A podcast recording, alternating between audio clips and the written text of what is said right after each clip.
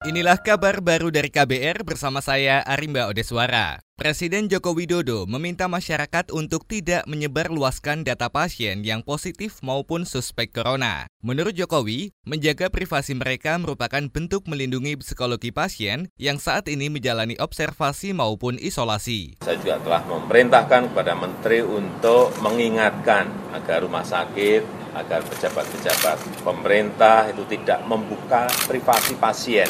Kita harus menghormati kode etik. Hak-hak pribadi penderita corona harus dijaga, tidak boleh dikeluarkan ke publik. Ini etika kita dalam berkomunikasi. Media juga meng, harus menghormati privasi mereka. Tak hanya Presiden, sebelumnya Komisi Informasi Pusat atau KIP juga menegaskan pengungkapan identitas pribadi pasien COVID-19 ke publik merupakan pelanggaran hak-hak pribadi. KIP menjelaskan penyebaran identitas diri melanggar Undang-Undang tentang Keterbukaan Informasi Publik.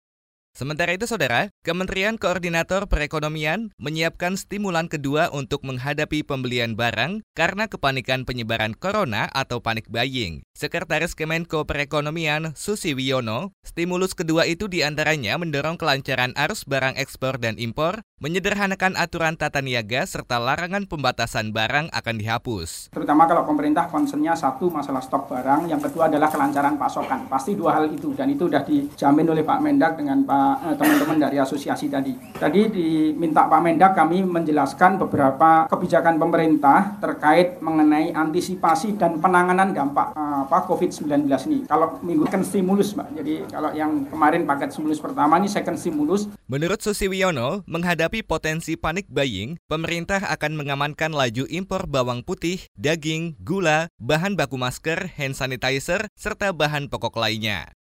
Beralih ke informasi lain, saudara, Mabes Polri memeriksa distributor masker di Jakarta dan Surabaya. Direktur Tindak Pidana Ekonomi Khusus Polri, Daniel Tahi Silitonga mengatakan, pemeriksaan ini untuk mendalami peran distributor dalam fenomena harga masker mahal di tengah mewabahnya virus corona di Indonesia. Kita kan punya satgas daerah sampai dengan Kapolres-Polres. Kita sampai dengan sekarang ini, minta Pak Kapolri tadi sudah melakukan penjagaan di pusat-pusat perbelanjaan, pusat-pusat penjualan, retail dan segala macam agar tidak terjadi hal-hal yang tidak diinginkan. Dan sampai dengan saat ini laporan yang masuk pada kami sebagai Kasatgas Pangan tidak ada hal-hal yang signifikan terjadi di wilayah Daniel, yang juga Kepala Satgas Pangan mengklaim telah memerintahkan Satgas Pangan di daerah untuk menyelidiki kenaikan harga pangan serta hand sanitizer. Menurutnya, jika terbukti memainkan harga di pasaran, maka distributor akan mendapat hukuman penjara ataupun denda sekitar 10 miliar rupiah.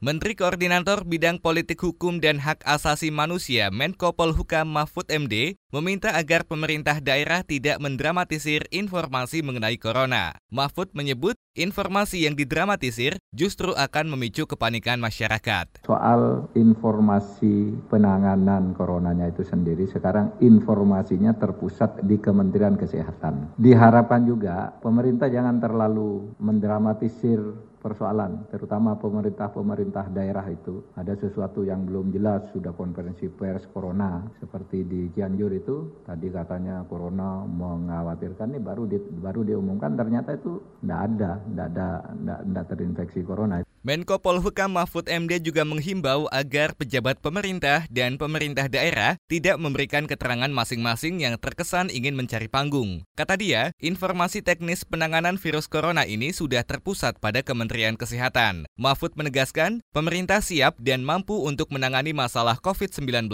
sesuai standar Badan Kesehatan Dunia WHO. Demikian kabar baru dari KBR, saya Arimba Odeswara.